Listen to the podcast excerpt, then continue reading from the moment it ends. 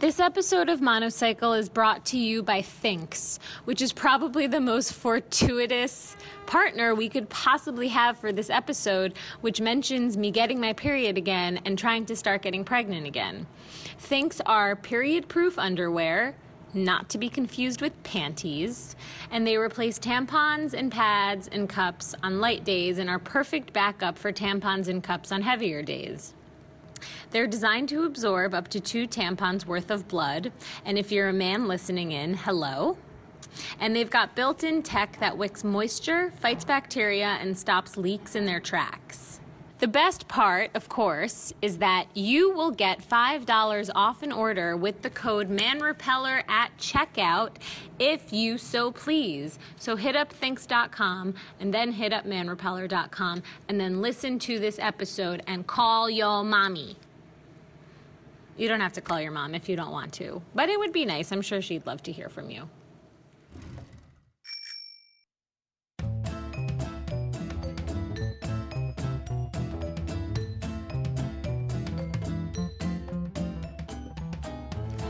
Welcome back to Monocycle, a podcast by Man Repeller hosted by Leandra Medine.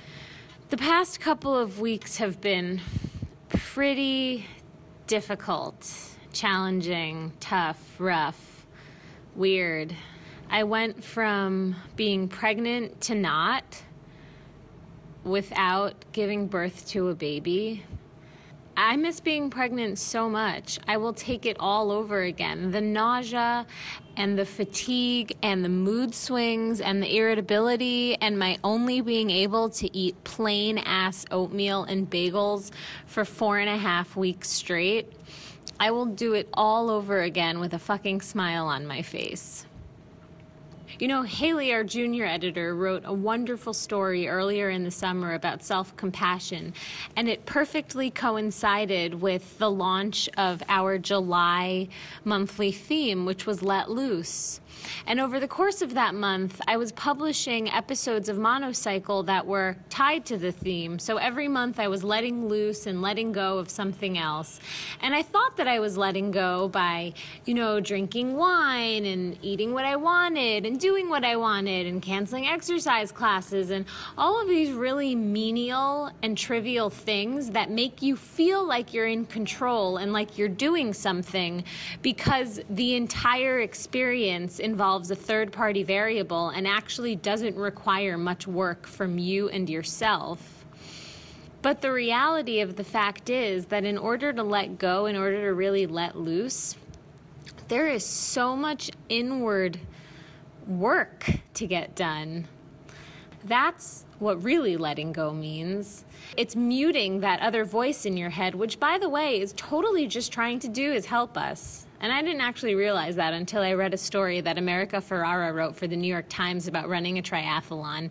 And she's talking about how for the longest time she refused to run because there was this voice in her head that was telling her you're not going to be able to do that. And when she when she won an emmy she went up there and she said thank you but there was a part of her that was just like what am i doing here? When is this all going to crash and burn?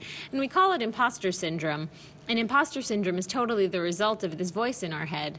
But America Ferrera finally went and ran this triathlon, and at the end of the triathlon, she realized that this voice in her head that was telling her to stop, was telling her to give up, it wasn't trying to be nasty, it was just trying to protect her. It just didn't know how. And that really, really changed the way that I was thinking about myself and my body. I let myself feel how I felt. I, I, didn't feel bad about staying in bed. I didn't feel bad about not answering emails. I didn't feel bad about not showing up at events that I promised I would be at. Of course, I apologized for not being able to be there, but that was the end of that. And I've really, really been trying every single day to think about five things that I really like about myself. Five things that I really like about myself, and three things that I'm really grateful for people like my mom and my dad and my husband keep coming up on the grateful list. But the most important thing that I've realized is that it has to be small things and that you should make the gratefulness list at night because it forces you all day to look out for things that are making you grateful, the small little indulgences and pleasures throughout the day that make you feel good. Yesterday, for example, I was really grateful that I had a doctor appointment uptown on 77th Street because that meant that I got to go to my favorite coffee shop that's on 71st Street to get my favorite coffee and a cookie. Small thing, but a reason to be happy, a reason to remember that being alive is good. Whatever. Stupid thing, you know? What's been the most challenging is teaching myself how not to be self deprecating. And this is actually a really interesting point because I was grasping for ways to feel better. All I wanted was something or someone to say the thing that would make me smile and remind me that life goes on, that it's going to go on. Because frankly, I've really never known grief like this before. And in many ways, I'm grateful for that too, because here I am, 27 years old, having never had to develop an arsenal of weapons to deal with grief and loss like this before. And so that's really lucky, right? because I suppose I'm also in a situation that is best case scenario of a worst case scenario. I was still pretty early along, 14 weeks. People lose their babies much later. And I know that my body can get pregnant now. It proved that to me over the summer. So I'm just hoping that, you know, it happens. But let me go back to the point about self deprecation and why I find it so interesting. So, as I was grasping for something to make me feel better, I remembered that whenever I'm in a dark place, the surefire thing to work is David Foster Wallace's commencement speech from Kenyon College. There are these two young fish swimming along, and they happen to meet an older fish swimming the other way, who nods at them and says, Morning, boys, how's the water? and the two young fish swim on for a bit, and then eventually one of them looks over at the other and goes, What the hell is water? So I was I was listening to that and it was pumping me up and then on the suggested video list to the right of the YouTube video there was a whole other slew of David Foster Wallace interviews and I clicked one that said irony and it was all about why David Foster Wallace hates irony and why he doesn't think that it's that it works. And the commentator who was talking about David Foster Wallace's relationship with irony brought in Seinfeld as an example of a show with really unlikable, self deprecating characters that we now kind of can't connect with, but who formed so much of who we've become. So a lot of us have, have developed this idea that in order to be funny, you also have to be self deprecating. In order to be humble, modest, um, kind, a good person, you can't think so highly of yourself or be vocal about how highly you think of yourself. But that's not true and that's not real. We don't live in a reality where it is okay for us to talk to ourselves and say things like, I hate you, you're stupid, uh, you look so bad, you're, you're never going to you're never going to get that promotion that you think you are. You're never going to get pregnant again, in my case. I have said plenty of really nasty things to myself. And writing this list has really forced me to recognize number one, that there are a lot of great things about me, and number two, also that it's okay to talk about those things. It's okay to bring those things to the surface and to feel good about them. Like, I'm really proud of the fact that I've been able to build Man Repeller, which is frankly the only thing giving me life right now.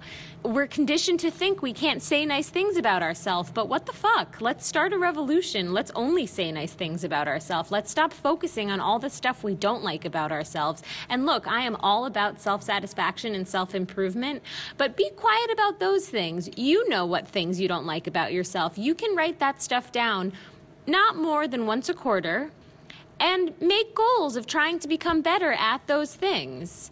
But spend the majority of your time focusing on what's good about you, on what's great about you. And you can improve based on that tenet also if you're looking for improvement. My point, I guess, is that at the end of the day, we're all here.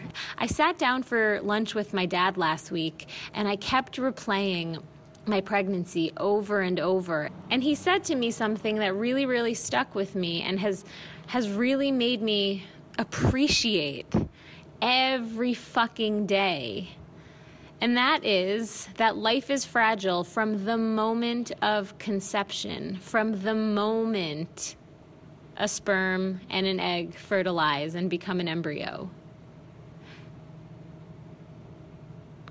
And so we have to be grateful for every second of every day because we've all made it. We all made it out of our mother's uteruses into the world. And we compose the most complicated and beautiful mechanisms on earth. And those are our bodies from the inside out. And we're here and we're living. And my God, that's a fucking miracle. So I'm going to end on that note and beg you, please, to make a list of things you love about yourself. Happy December 16th. I'm not Malcolm Gladwell, but this is Monocycle.